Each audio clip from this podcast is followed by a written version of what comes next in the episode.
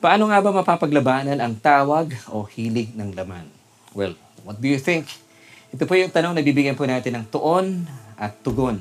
Siyempre pa, mismo ngayon. Dito lang yan sa ating programa.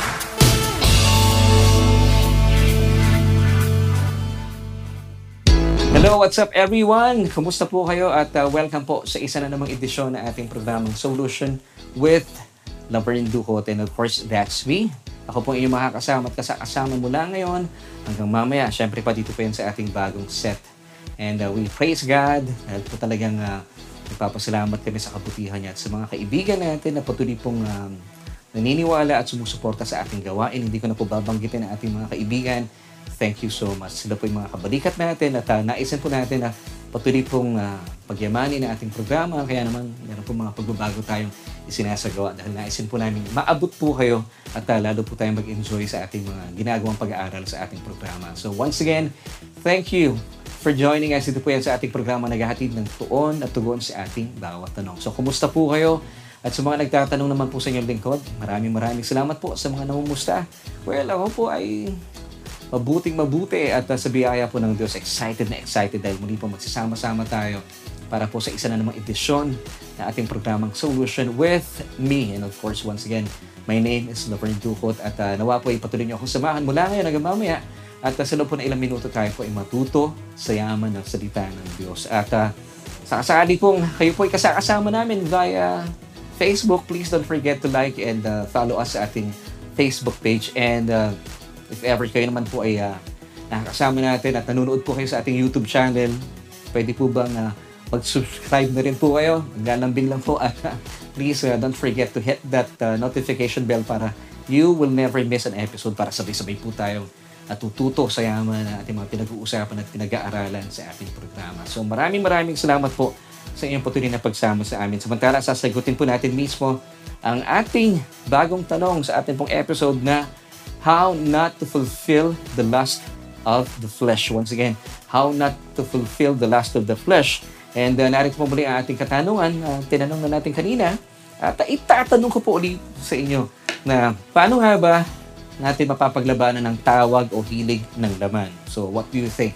Ano po ang inyong pamamagitan? Kung gusto niyo po ibigay inyong mga saloobin, ang inyong mga damdamin, ang inyong mga kuro-kuro hinggil po sa ating katanungan, pwede niyo pong ilagay uh, sa inyong uh, sa ating uh, comment section ang inyong mga kasagutan at uh, naisin po namin malaman ano ba ang pananaw niyo po at ano yung sa tingin niyo pinakamatibay na pamamagitan para atin pong mapaglabanan ang tawag o hilig ng laman. Siyempre pa, tuloy-tuloy na po tayo sa ating mga pag-uusapan dito yan sa ating uh, mga tatalakayin sa ating force, sa ating Bible Study Online. Dito yan sa inyong programa.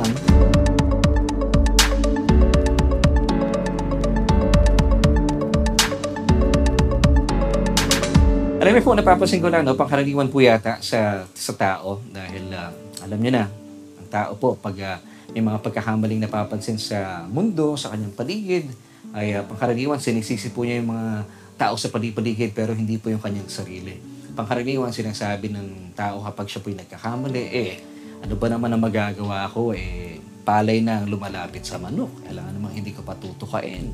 Eh, ako na may uh, tao lamang, marupok. Di ba? And then, sasag, kakantahan pa nila, ang tao'y marupok. Eh, narinig ko rin sa daddy ko yun eh. Uh, di ba? Sinasabi natin, marupok daw tayo. Pero alam niyo po ba mga kapatid, bilang mga palataya, hindi po kayo basta-basta tao, hindi po tayo marupok tayo po yung mga anak ng Diyos. Pero pangkaraniwan nga, kapag mayroong mga pagkakamali sa mundo, nakikita po natin, napapansin natin yung ibang tao, pero hindi yung ating mga sarili. Nakakalungkot, ano? At kapag nagkamali naman, yun nga, eh, sasabihin ng mga tao, eh, sorry na. Eh, tao nga lang eh, marupok eh. Madali daw tayong lumimot. Sabi nga nung song na kinanta ko kanina. Well, ganun po ba tayo? And of course, ganun din po ang mundo. The world today, people blame God for a lot of things, but not themselves. Nakakalungkot isipin, ano? And even po yung mga mananampalataya, ganito rin po mga mananampalataya, mga born-again Christians, sinasabi natin kapag may mga hindi kagandahan nagaganap sa mundo natin, well, very subtle ang mga mananampalataya. Sinisisi rin natin ng Diyos eh. Paano natin sinasabi? Of course, napapangyari po ito dahil pinayagan ng Diyos, ito ay uh, hinayaan ng Diyos because God is in control of everything. And then they would say, God is a sovereign God. Now question, ito po ba ay totoo? That uh, God is in control of everything? Or pwedeng sinasabi ng iba, because He controls everything. Eh, Diyos siya eh. Siya ay sovereign God. Well, I believe that God is sovereign. Pero hindi po ito yung definition ng sovereign, sovereignty. At uh, alam niyo, meron po tayong um, episode dyan, pwede niyo pong balik-balikan at napakaganda po ng ating talakayan. So, ano po yung ibig sabihin ng sovereignty ng Diyos? Kasi pangkaraniwan, sinasabi natin, God controls everything. Ito nga ba yung sinasabi ng, ng Biblia at ng uh, diksyonaryo concerning uh, this word, sovereignty? So alamin po natin, ang sabi po ng uh, tamang kahulugan, pag uh, binibigas po natin sovereignty, it's paramount, supreme, having supreme rank or power, independent, and uh, excellent. Ito po palagian po natin ipinapaalala sa ating programa. And by the way, wala po sa mga definitions dito na nabasa natin na ang sovereignty is uh, God is controlling everything or God controls everything. Wala pong ganon. Alam niyo po ba kung sino lang ang nagbigay po ng definition nito? Mga tao. Hindi po ang Biblia. Hindi talaga ang uh, hindi po ang Biblia. Meron ka mababasa ganito sa NIV, pero hindi po ang ano, hindi talaga ang Biblia. So nasanay tayo, ano? Now, if God controls everything, edi sana hindi na lamang po pinigil po ng Diyos sina Eva at Adan nung sila po ay magkasala nang sila po ay uh, sumuway sa ipinag-utos sa kanila ng Diyos. Mababasa po natin ito in uh, Genesis chapter 2 verses 16 until 17. Okay, basahin po natin. And the Lord God commanded the man saying, Of every tree of the garden you may freely eat. Verse 17, But of the tree of the knowledge of good and evil you shall not eat. For in the day that you eat of it, you shall surely die. And of course, alam po natin ang kasaysayan. Sila po ay sumuway sa ipinag-utos ng Diyos. Now, if God controls everything, base po sa paniniwala ng marami mananampalataya sa ngayon, na of course, uh, they blame God for a lot of things but not themselves. Very subtle nga po tayo mananampalataya. Ginagamit po natin itong salitang sovereignty because God controls everything. Mga kapatid, if God controls everything, hindi sana po, napakaganda po ng mundong ito. Hindi na po nagkasala si Eva at si Adan. Nang sila po ay kumain, of course, una pong kumain si Eva, at uh, binigyan po niya yung kanyang uh, asawang si Adan. Hindi sana, hindi po nagkagulo ang mundo. Hindi po nasa bagsak na kalagayan ng ating mundo. Kasi patuloy pa rin po nilang ginawa yung kanilang kalooban. Kinain po nila yung forbidden fruit from the forbidden tree, which is of course uh, the tree of the knowledge of good and evil. So basahin po natin in Genesis chapter 3 verse 6. So when the woman saw that the tree was good for food, that it was pleasant to the eyes and a tree desirable to make one wise, she took of its fruit and ate. And then she also gave to her husband with her, and he ate. Ang nakakalungkot po dito, bagaman binigay po ng Diyos ang utos kay Adan, hindi po niya sinuway ang kanyang may bahay na nakikipag-usap sa serpent. Because ay talaga namang, kaya pala ang pangalan niya ay Adam, she was, uh, he was a dumb. So sayang ano, kung uh, uh, itinuwid sana ni Adan at alam po niya yung pinag-utos sa kanya ng Diyos, sana wala po tayo sa ganitong kalagayan. Pero buti na lang din naman at mas mabuti po nangyari, tayo pa itinubos ng dugo ng ating Panginoon Heso Kristo sa sa katunayan, mas mabuti po ang kinakahinatnan natin sa kasalukuyan. Amen. So tuloy po natin ating pinag-uusapan. So dito, if God is in control of everything, edi sana pinigilan po si Eva nung kakainin na po niya yung kanyang yung forbidden fruit, eh hinawakan po ng Diyos ang kanilang mga kamay. Pero hindi po, kasi as a individual, as a man, we were created in the image and in the likeness of God. So, as a free moral agent, ako po ito, at ikaw yan.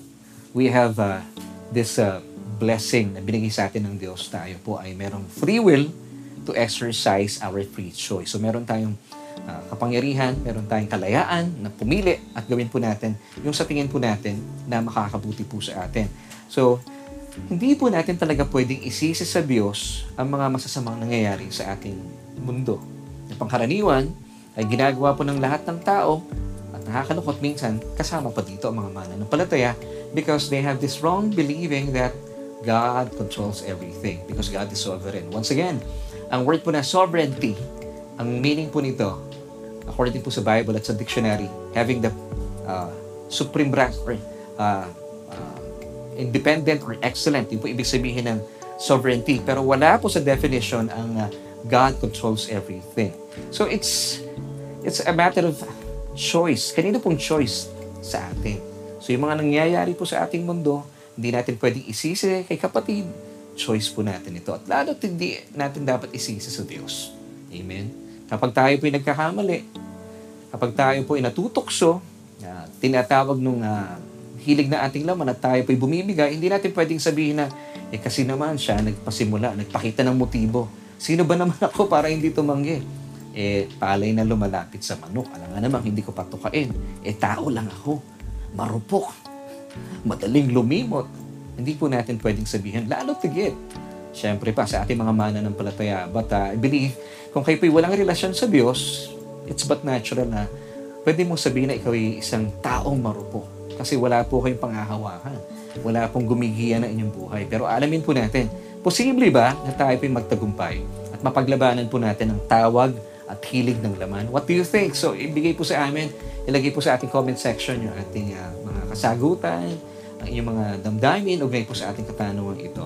So, ang totoo po na tayo po bilang uh, mga individual ay talaga namang pinagpala. Pero, bilang mga taong wala pong relasyon sa Diyos, ito po ang katotohanan, ay uh, wala pong kalayaan talaga isang taong wala pang relasyon sa ating Panginoong Heso Kristo. Dahil taglay pa rin po niya yung tinatawag na makasalanang kalikasan or sin nature, sinful nature na atin pong minana kay Adan dahil po sa kanyang pagkakamali, sa kanyang pagkakasala, sa kanyang pagsuway sa Diyos, base po sa ipinag-uutos sa kanila ng Diyos in Genesis chapter 2 verse 16 and 17, napakabuti po ng Diyos, napakagalante niya. Sabi po muli ng talata, of all the trees in the garden, you may freely eat.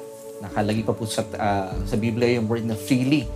Na ganun po kagalante ang Diyos. But, ganun but, but not of this tree pertaining to the forbidden tree, which is the tree of the knowledge of good and evil, you shall not eat. For in the day that you eat of it, you shall surely die. At nung sila nga po ay uh, sumuway sa Diyos, of course, yung word po na die in this passage, it means separation from God, nahiwalay po sila sa Diyos. So, dito po, nagkaroon po ng tinatawag na spiritual death.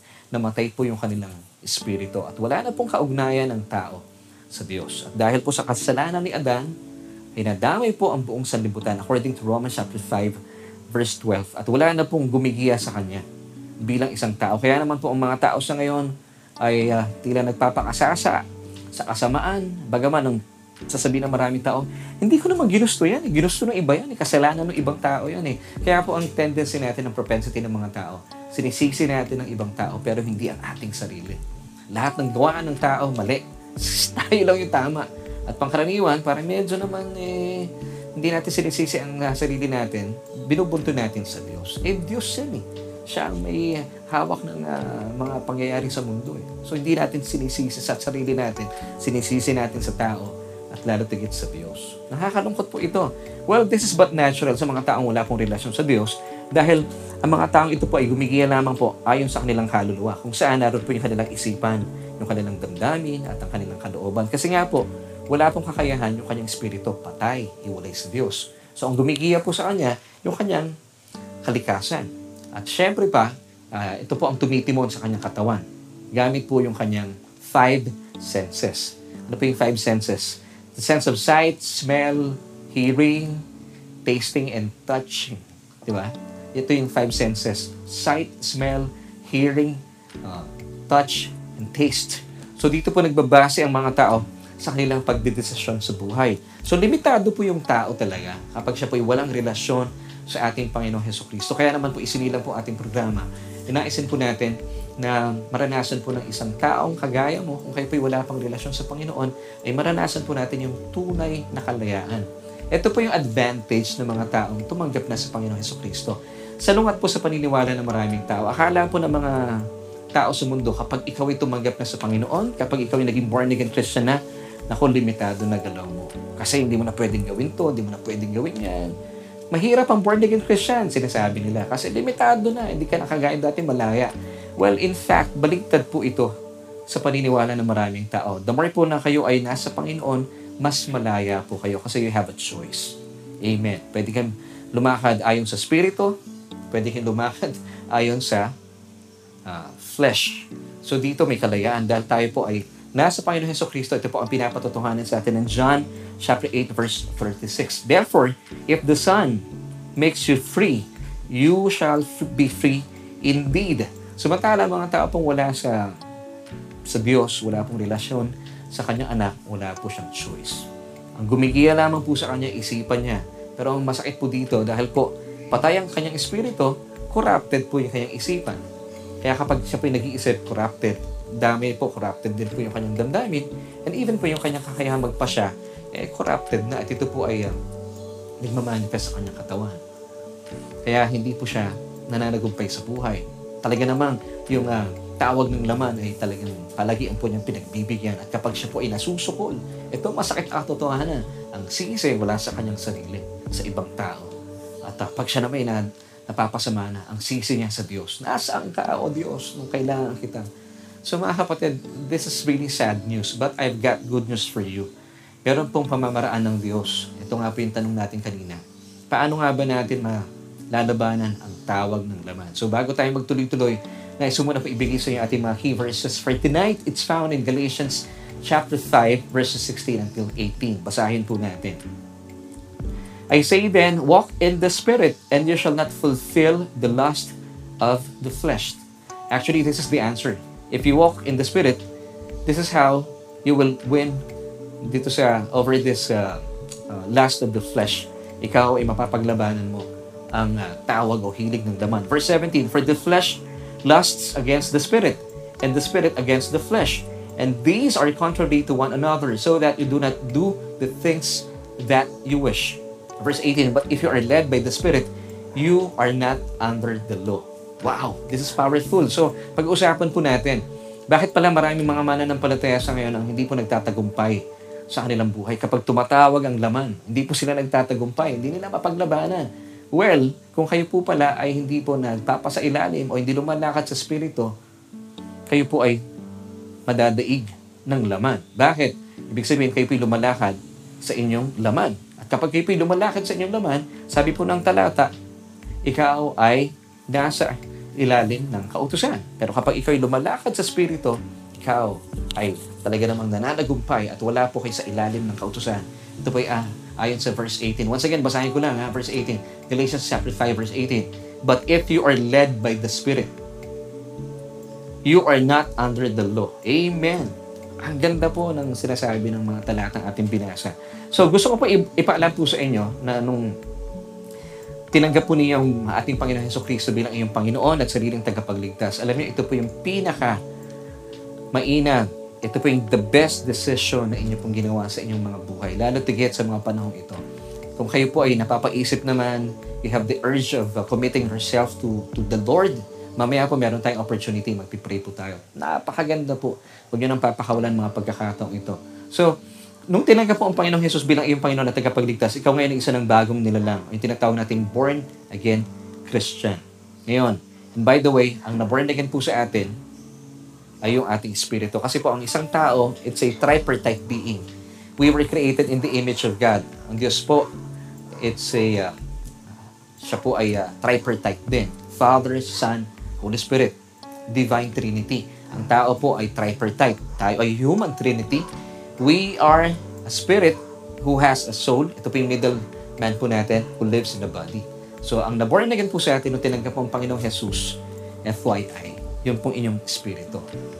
Okay? Hindi po inyong kaluluwa, hindi po ang inyong katawan. John chapter 3 verse 6. Ang tawag po dito ay regeneration or born again experience.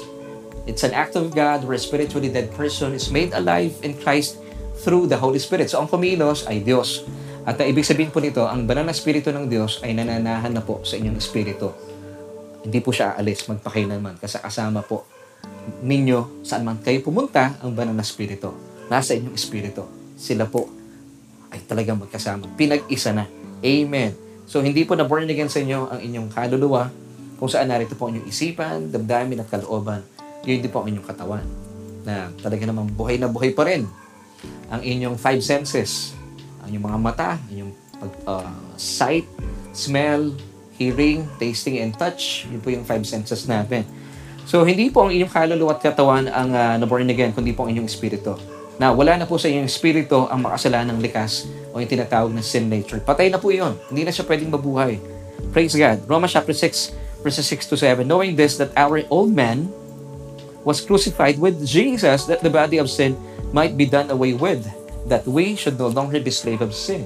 Praise God. So hindi na po kayo alipin ng kasalanan. Verse 7, For he who has died has been freed from sin.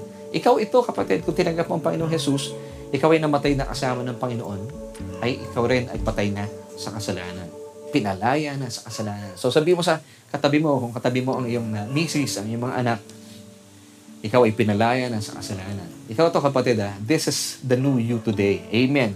And of course, ikaw ay isa ng bagong nilalang. New creation. 2 Corinthians chapter 5, Verse 17, Therefore, if anyone is in Christ, he is a new creation because all things have passed away, including your old self. Patay na po yun. Hindi po pwedeng mabuhay yung sinful nature. It, siya po ay namatay na kasama ni Kristo. Uh, actually, ipinako kasama ni Kristo, namatay at inilibing. Ang maganda po dito, meron ka ng bagong nature, divine nature, gaya po ng sa Diyos. Nung nabuhay po si Jesus, wala sa mga patay, kasama ka na buhay. So this is you today.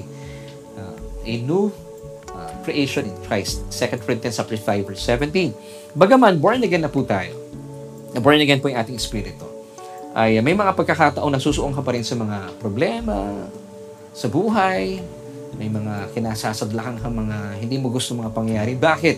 Ang dahilan po dito, tatlong bagay. Kasi po, narito pa rin po tayo sa bagsak na kalagayan ng mundong ito. We'll still live in this fallen world. Amen. Ikalawa, dahil kayo po'y anak ng Diyos, eh mainit po kayo sa mata ng Diablo. Kasi every time uh, he looks at you today, si Satan, gagalit siya. Alam niyo kung bakit? Nakikita po niya yung, yung uh, dumi, uh, sumira po sa kanya ang Panginoong Heso Kristo. Kitang-kita uh, niya ang Panginoong Heso Kristo sa iyo because you are now in Christ. So gagawa po siya ng mga bagay-bagay na ikasasama mo. Pero the good news is, if you are being led by the Spirit, hindi po siya magtatagumpay laban sa inyo. Because, kasi wala po kayo sa kautusan. Remember Romans 6.14? For sin, yung pong word dito na sin ay noun. Pwedeng palitan na Satan. For Satan has no more power or dominion over you. Why? For you are not under law, but under grace. So ito po yung kapangyarihan na meron tayo. Kung kayo po ay being led by the Spirit, of course, or uh, under grace, wala pong kapangyarihan sa Satanas. And of course, third uh, reason, kaya po tayo minsan nasusuong sa mga problema na hindi natin gusto, nasasangkot po tayo because of atin po mga maling pagpapasya. Now, nagkakaroon po ng mga maling pagpapasya because minsan, ang uh, tayo po, even tayong mga Krisyano, dahil sanay na sanay po tayo sa ating flesh, dito po tayo kumukuha, dito tayo bumabase na ating mga decision sa ating buhay. Kaya napapahamak po tayo. So tatlong bagay po yan ha. Muli po, yung first one, kaya po tayo nasusuong sa mga problema, we still live in this fallen world. Ikalawa, eh mainit po ang mata sa inyo ni Satanas. Gagawa gagawa po yan ng paraan para sirain ka. Pero, praise God, if you live or being led by the Spirit and you are under the new covenant of pure grace, wala pong kapangyarihan ang sin and even si Satan because yan po sinasabi ng Romans 6.14. Once again, for sin shall not have power or for Satan shall not have power or dominion over you. Why? Because you are not under law, but you are under grace. Amen. That's the good news. And third reason, kaya po minsan nasasangkot tayo sa kaguluhan dahil po yung ating maling pagpapasya. Romans 8 verse 6, For to be carnally minded is death, but to be spiritually minded is life and peace. Kapag tayo po, since uh, mga believers na tayo, we are free indeed, indeed, di ba sabi ng uh, John 8.36. So meron kayong kalayaan pumili. Pero pangkaraniwan, kapag kayo po yung palagi ang nadidisappoint, na susuong sa mga problema, hindi po kayo led by the Spirit. Lagi po tayo dito sa flesh.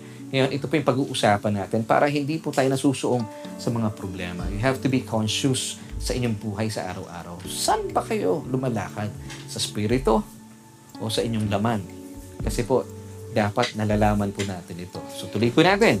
Gaya po na sinabi ko kanina, bilang mga mana ng palataya, meron nga po tayong kalayaan. Mamili. Hindi po ba? So, tayo po ba uh, will walk in the spirit or will walk in the flesh using our five senses? Sight, hearing, tasting, smelling, or touch. So, saan po tayo? You have a choice, mga kapatid. Dito, dito po kasi natin laging binabasa yung ating pang-araw-araw na pagpapasya sa pamumuhay. Huwag po natin gayahin yung mga taong walang relasyon sa Diyos. Na pangkaraniwan, ito po ang problema ng mga mananampalataya. Kung ano po yung ginagawa ng mundo, eh, since nasanay po tayo sa gano'n, siguro eh, of course, eh, maintindihan naman po natin kung bago-bago lang po kayo naging born again Christian, eh meron po tayong mga tinatawag na kislot o yung mga excess energy po natin, yung mga nakasanayan natin, eh, bumabalik-balik. Pero paano po yan mawawala? May pamamaraan po ang Diyos. You must walk in the Spirit and not walk in the flesh. Now, as a child of God, huwag po tayo magpadala doon sa ating mga nakikita, doon sa ating mga nararamdaman. Kasi, syempre nga naman, sa tagal na ating pamumuhay sa mundong ito, nasanay po tayo. Kung ano po yung ating nakikita, kung ano yung nararamdaman natin, eh doon po tayo gumagawa at binabase natin yung ating mga pagpapasya sa ating pamumuhay. Samantalang paalala naman po sa atin ng Biblia na bilang mga anak ng Diyos, dapat iba po yung takbo na ating isipan. Hindi po natin sinasang-ayunan na ang mundo. You have to walk in the Spirit. And, ito po yung sagot, and you shall not fulfill the lust of the flesh. So, yung tanong natin kanina, paano nga ba papapaglabanan ang tawag o hilig ng laman? The answer is found in Galatians chapter 5 verse 16. Basahin po natin. I say then, walk in the Spirit, and you shall not fulfill the lust of the flesh. Ang problema po na marami mananampalataya sa ngayon, how to walk in the Spirit. Now, pag-usapan po natin, maganda po, talakayin natin ito. Kasi minsan, sa sobrang uh, dating sa ibang mga tao, sobrang spiritual, hindi maintindihan. Gawin po natin yung napakasimpleng uh, paliwanag po ng Biblia. Romans chapter 12 verse 2 tells us, And do not be conformed to this world, but be transformed by the renewing of your mind. Why? That you may prove what is that good and acceptable and perfect will of God. Now, take note of this word, renewing. Kasama po yung renewing of the mind. Pagbabago ng isipan. Basahin po natin muli. And do not be conformed to this world, but be transformed. The question is how? By the renewing of the mind. Yung renewing of the mind po, in Greek, dahil po ang New Testament was written in Greek, ay napakayaman po ng salita dito. It's anakaino in Greek. Sabihin nyo nga po, anakaino, which means to be changed into a new kind of life as opposed to the former corrupt state or doing the opposite. Ito po yung pinaka-simpleng definition. Halimbawa, ang takbo po ng mundo ay uh, pag ganyan. Ito yung lagi kong illustration.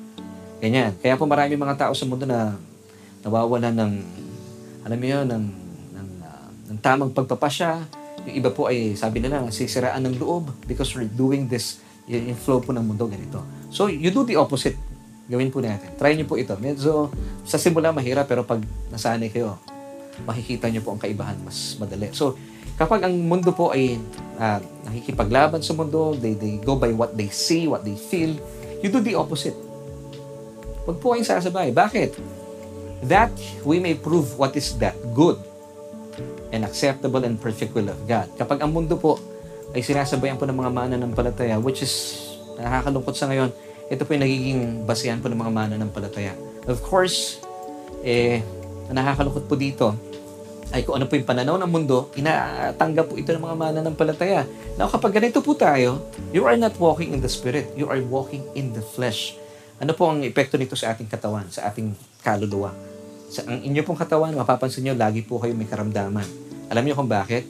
Kasi nagpapasok po kayo ng mga mensahe na tinatanggap ng mundo, na pinapaniwalaan ng mundo, nilalagay po natin sa ating isipan at dadali po ito sa inyong damdamin. Magdudulot po ng takot. Now, yung takot po ito ay magkakaroon po ng masamang epekto sa inyong pagpapasya. At dahil dito, maipapahayag po ito or maihahayag ito sa inyong katawan. Kaya pala hindi po kayo nawawalan ng karamdaman. Ito yung sistema ng mundo. Di ba?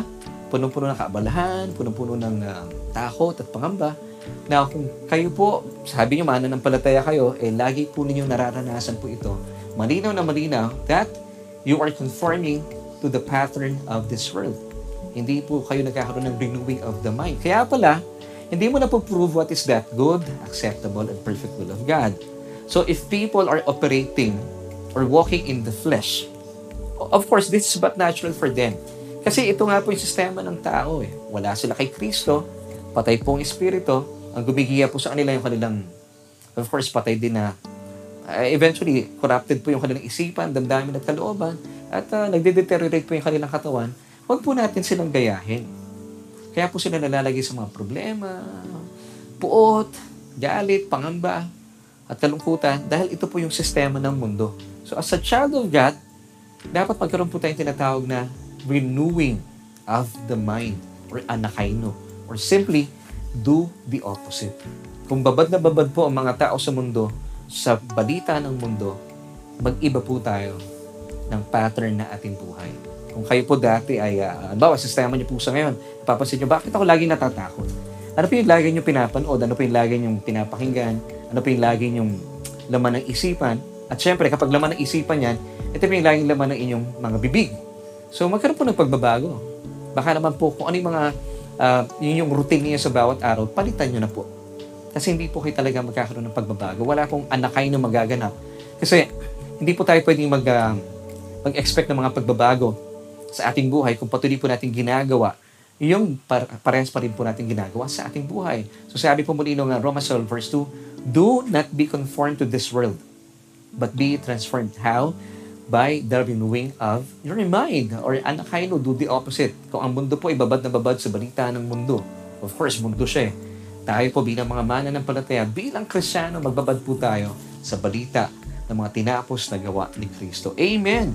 Kung ang mundo po ay uh, sila po ay namumuhay, they operate uh, using their sight, yung kanilang pakiramdam, yung kanila pong five senses. Well, ang mga mana ng palataya, hindi po tayo ganyan kumilos. Diba? Sabi po ng 2 Corinthians chapter 5 verse 7, basahin po natin, For we, yung we po dito mana ng palataya, walk by faith, not by sight. And walking by faith is being led by the Spirit, being under the new covenant of pure grace. Tayo pa'y umaasa lamang sa mayamang biyaya sa atin ng Diyos.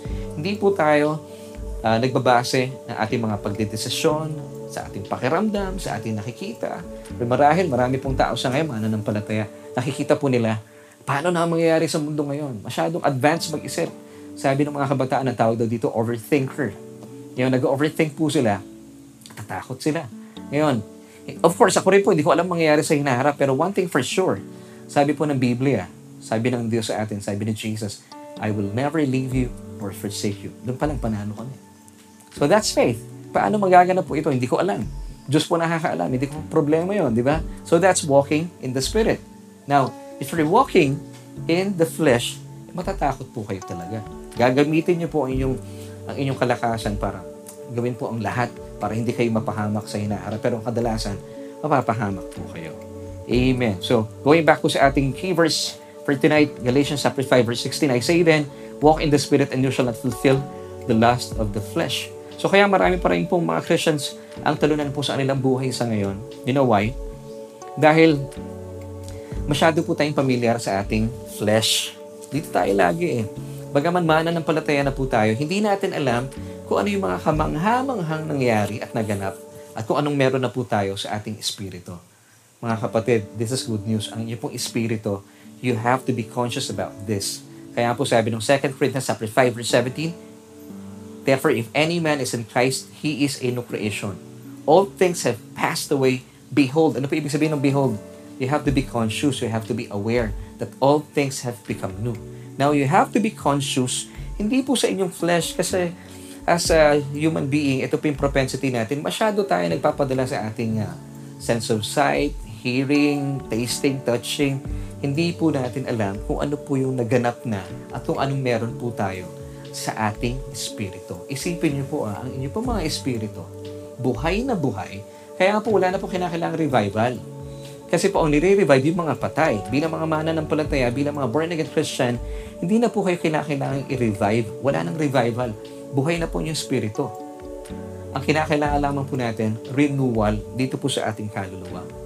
Anakaino, renewing of the mind na minsan dyan po ang kinukulang tayo. Kaya po, hindi tayo aware, hindi tayo uh, conscious, hindi natin binibehold kung ano pong meron tayong biyaya sa ating espiritu. Kasi ang, ang mindset po natin, ang propensity natin, lagi tayo dito sa flesh.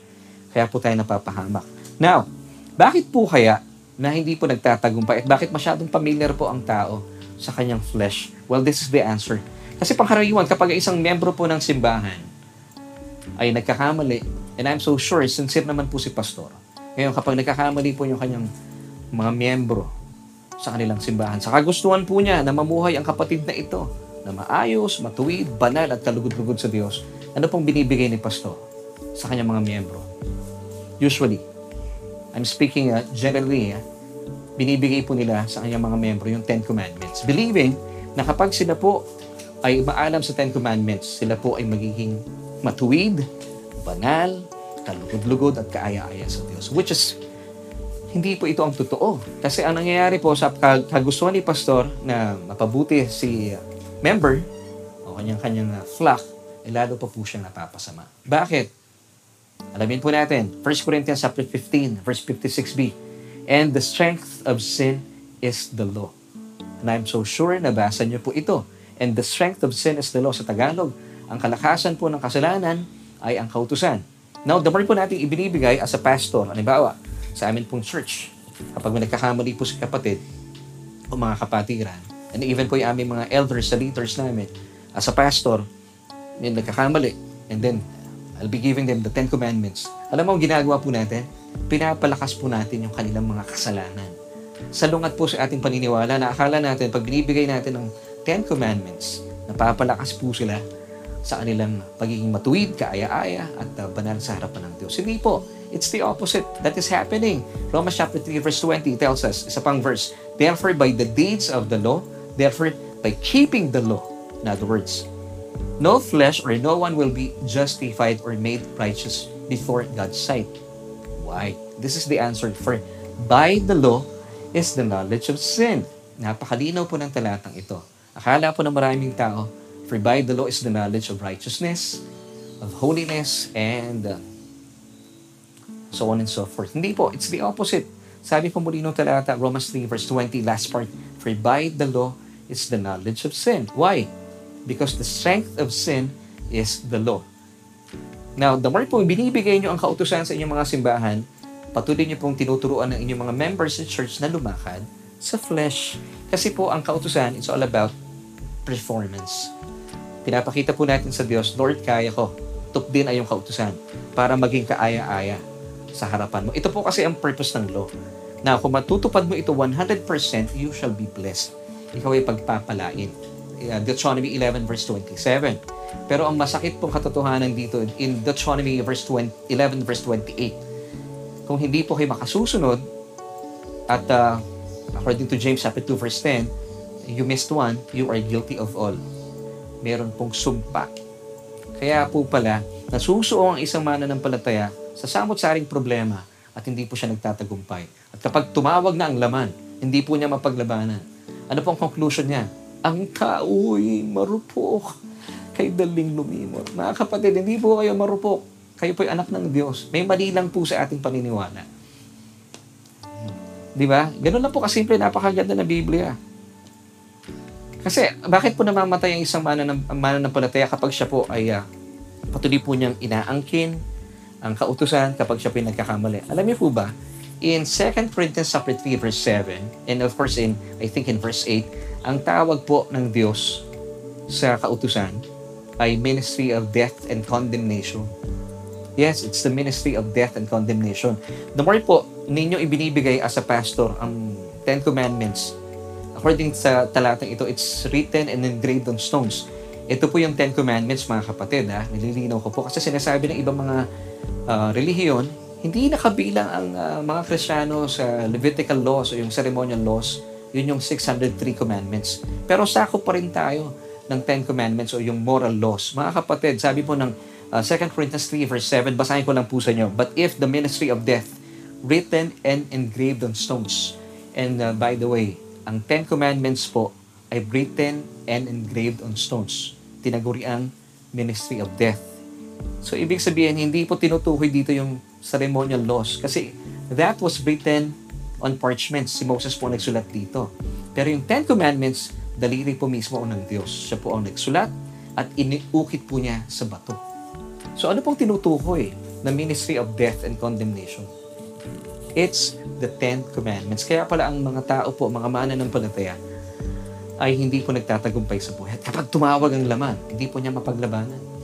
And of course, it's also called the ministry of condemnation. Ito po ang purpose niya para i-condemn na po ang tao. Romans chapter 3 verse 19. That every mouth may be stopped, that all the world may become guilty before God.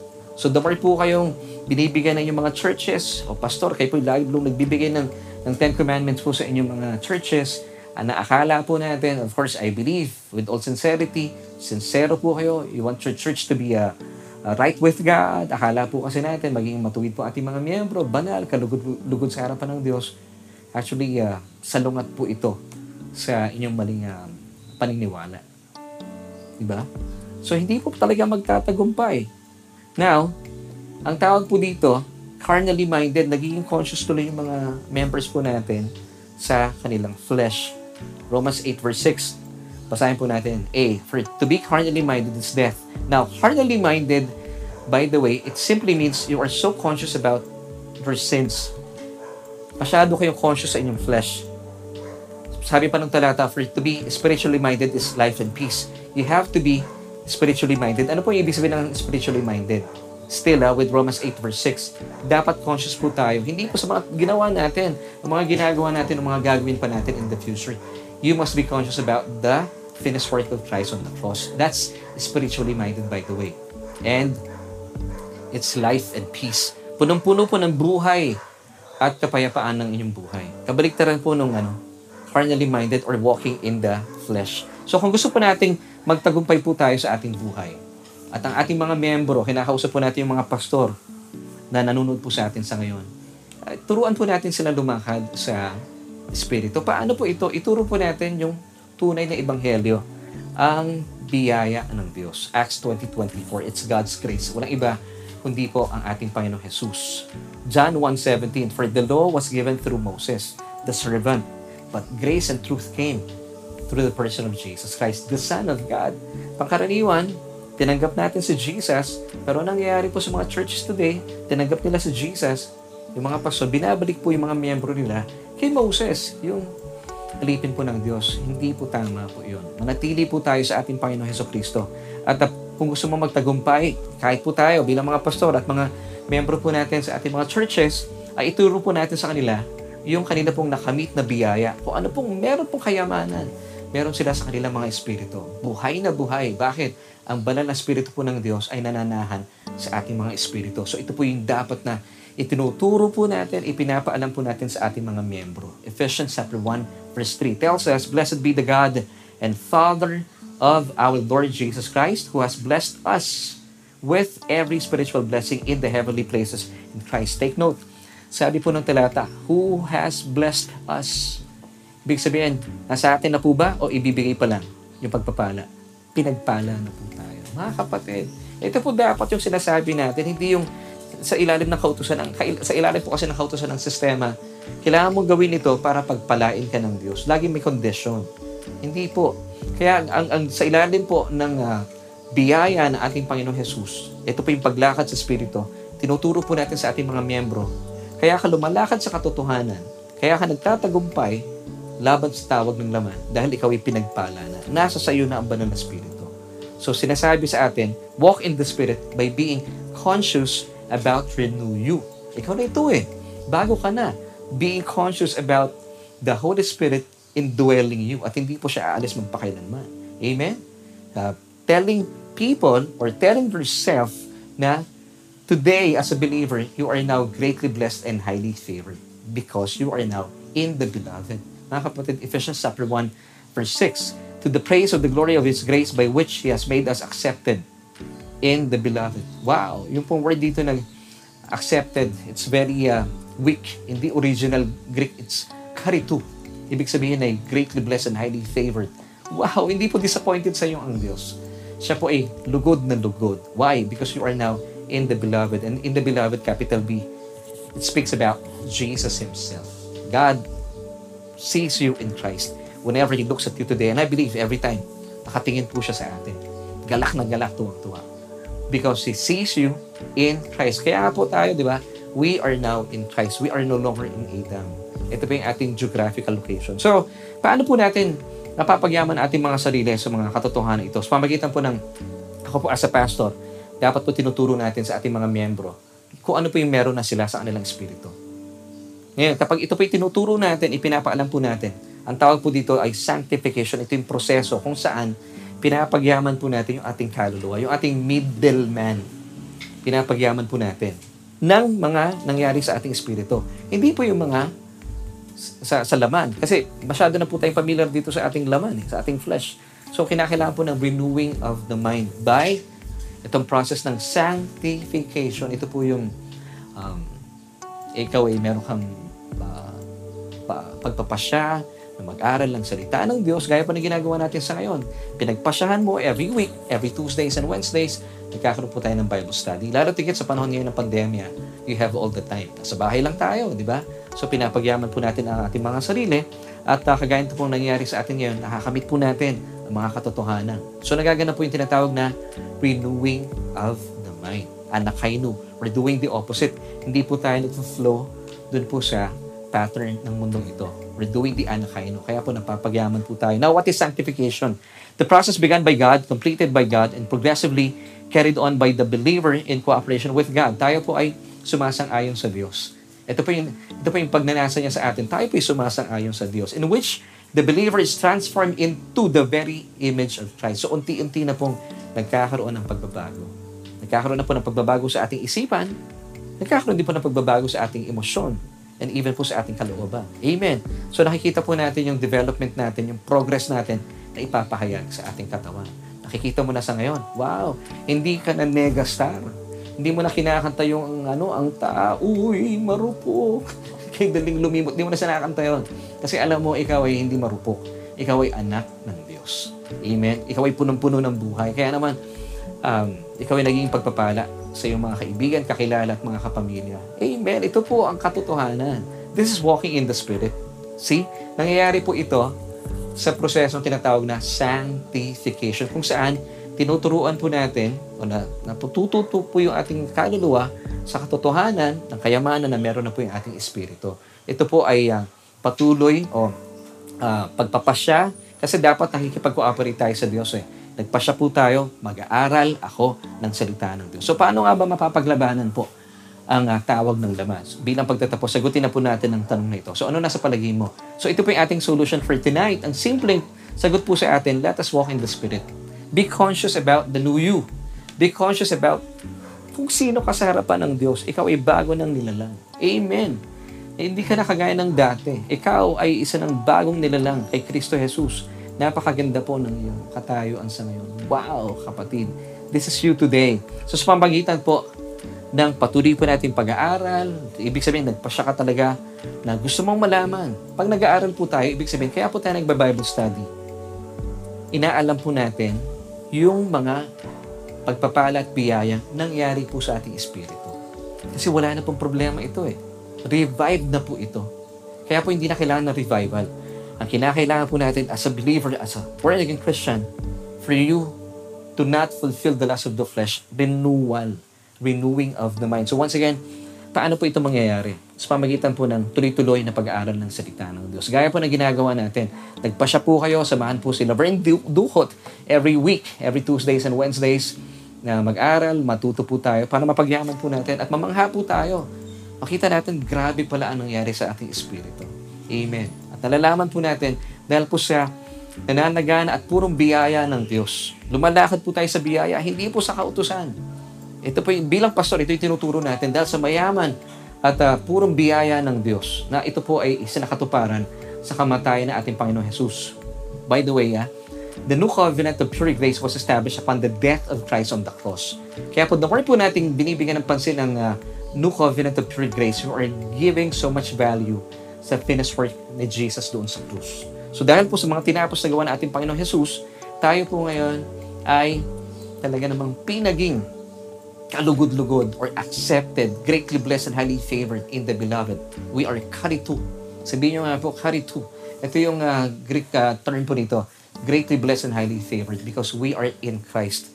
Panghawakan po natin yan. At dahil po, tayo na kay Kristo Jesus, according to Ephesians chapter 4:24, ikaw ay pinaging matuwid, maniwala po kayo. You have you have now this um, perfect standing before God. Matuwid na po kayo. Ito yung kanyang katayuan. At kayo po ay pinaging banal dahil po sa dugo ng ating Panginoong Heso Kristo. At dahil dito, nasaan mo, kapatid, kapag ito po ang consciousness po natin, conscious ka, ikaw ay matuwid, banal, kalugod-lugod sa harapan ng Diyos, nakikita mo ang Diyos na nakasmile sa iyo. Dahil talaga namang tuwan-tuwa sa ang Diyos. Wala pong kapangyarihan ng kasalanan laban sa iyo. At talagang hindi po mananaig. Talaga namang hindi na po makakaporma sa iyo ang tawag ng laman. Alam mo kung bakit? Dahil nandito ka ngayon sa biyaya. Lumalakad ka sa Espiritu at hindi ka lumalakad sa iyong laman. Dahil wala ka na sa kautusan. Galatians chapter 5 verse 18, last verse for tonight. At dito na po tayo matatapos. But if you are led by the Spirit, you are not under the law. Amen. So ito pala ang susi. Ano? So paano nga ba tayo um, magtatagumpay o paano natin malalabanan ang tawag o healing ng laman? Simple lang. Let's walk in the Spirit. Be conscious about the new you. Be conscious about um, your new position. You are now in Christ. Greatly blessed, highly favored. You are now the righteousness of God in Christ Jesus. Holy and acceptable because of the finished work of Christ on the cross. Amen. So kapatid, ito po ang susi, simpleng susi. At ito po ay patuloy natin mauunawaan kapag tayo po ay nagpasya na mag-aaral at mag-aaral pag-usapan po natin ang nananaga na kapahayagan ng um, mga tinapos na gawa ng ating Panginoong Jesus doon sa krus. Maraming maraming salamat po for joining me dito yan sa ating uh, programa. Ito nga po ang uh, ating Bible Study Online Solution with me, Laverne Dukot. At nais ko na po kayong imbitahan at tuloy na po natin ating mga um, isinasagwa po. Kung kayo po ay wala pang relasyon sa Diyos, gaya po ng sinabi ko kanina, hindi pa, ko, hindi pa kayo um, nagkakaroon po ng relasyon sa kanyang bugtong na anak at uh, natural lamang po na nararanasan po ninyo ang takot at pangamba sa buhay dahil nga po ito'y wala pong kapangyarihan pa ang, ang banal na espiritu sa inyong buhay dahil hindi pa ninyo siya pinapahintulutan sa inyong buhay. Pero kung siya po ay inyong papahintulutan at kayo po ay tutugon sa kanyang paanyaya, mga kapatid, mararanasan po ninyo ang pagdaligtas ng Diyos. So all you have to do, sabi po ng Romans 10 verse 9, that if you confess with your mouth Lord Jesus Christ and believe in your heart that He was raised from the dead, you shall be saved. If you have this urge of uh, committing yourself to the Lord, kapatid, ito po ang paghilo sa banal na Espiritu. Manalangin po tayo, ano man po yung aking sasabihin, please pray with me, panggitin niyo po yung aking mga sasabihin at uh, ang kinin niyo po na ito yung inyong panalangin bilang pagtanggap sa ating Panginoong Jesus. Pwede po ba yon? So manalangin po tayo. Sabihin niyo po ito, Panginoong Jesus, kinikilala kita na aking Panginoon at tagapagligtas. Dahil apart from you, wala po ako talaga magagawa. Ako ay walang kakayahan. At uh, naniniwala po ako mula po sa mga pinag-usapang ito. Ikaw lamang ang susi at dahilan para makawala na po ako sa aking kalungkutan, sa aking buhay na punong-puno ng takot. Maraming salamat po dahil pinatawad mo na aking lahat ng kasalanan doon pa man sa krus ng Kalbaryo. At inaangking ko po ang iyong na kaloob na katwiran at kabanalan. Salamat po dahil ako'y kalugod-lugod sa iyo harapan. Amen. Kapatid, nung nanalangin po kayo ng panalangin ito, congratulations. Ito po ang pinakamainam na desisyon na ginawa po ninyo sa inyong mga buhay. At uh, sakali po naman, kung kayo po ay nabubuhay pa rin sa takot at hindi po ay nagtatagumpay sa, sa tawag ng laman, well, I pray na naging malaking tulong po sa inyo ating mga pinag-usapan. So kapatid, pwede po ba tayo magpasalamat sa Diyos? Samahan niyo po ako. Let's pray. Aming Diyos, maraming maraming salamat po sa aming mga tinalaki sa araw po ito. Salamat na pakayaman po na yung salita kung saan ay natuntun po namin ang susi pala para kami po ay uh, magtagumpay at malabanan po talaga. At hindi po kami bumigay sa tawag ng laman, ay manatili po kaming lumakad sa Espiritu. Ibig po nitong sabihin, maging conscious po kami sa aming, uh, sa aming sarili bilang isang bagong nilalang. Ang aming pong Espiritu ay pinapananahanan na ng banal na Espiritu ng Diyos. Salamat Panginoon, nandyan ka sa aking Espiritu at ito po ay uh, aking pangahawakan na kayo po ay mananatili at mananahan at hindi niyo po ako iiwan magpakailanman. At ito po ay dapat kong maunawaan sa aking kaluluwa sa pamagitan po ng proseso ng sanctification sa pamamagitan po ng patuloy na pag-aaral ng iyong nananaga ng kapahayagan ng iyong salita. Salamat Panginoon dahil po ang katotohanan ito, kapag ito po ay aking natutuhan, ay may papahayag po sa aking katawan. Pakikita po ng lahat ng mga tao, even po aking buong pamilya, nananagana po aking katawan sa kalusugan, buhay na punong-puno ng kulay. Salamat sa iyo, O Diyos. Salamat sa katotohanan ito. Ito po ang aking panalangin at pagpupuri sa matamis sa pangalan ng aking Panginoong Jesus. Amen at Amen.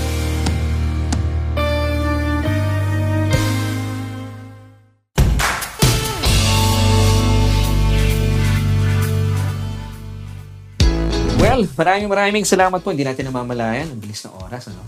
At um, salamat sa Panginoon sa kanyang salita. Talagang tayo po ay uh, patuloy na napapagpala.